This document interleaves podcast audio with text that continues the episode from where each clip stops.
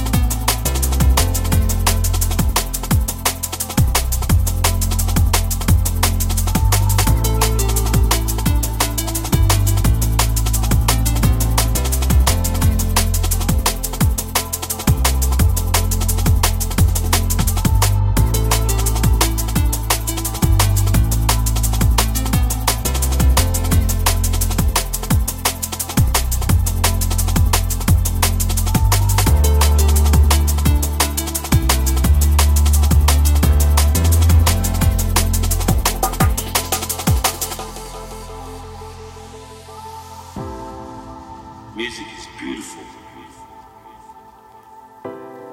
clean music, beautiful music, songs that you can bring your children mother to listen to, songs that don't have to be considered gospel or spiritual. Songs should be based on peace, love. I mean, what's better than love? I mean, everybody's looking for love. So, if that's the goal, then that should be the way music should be structured.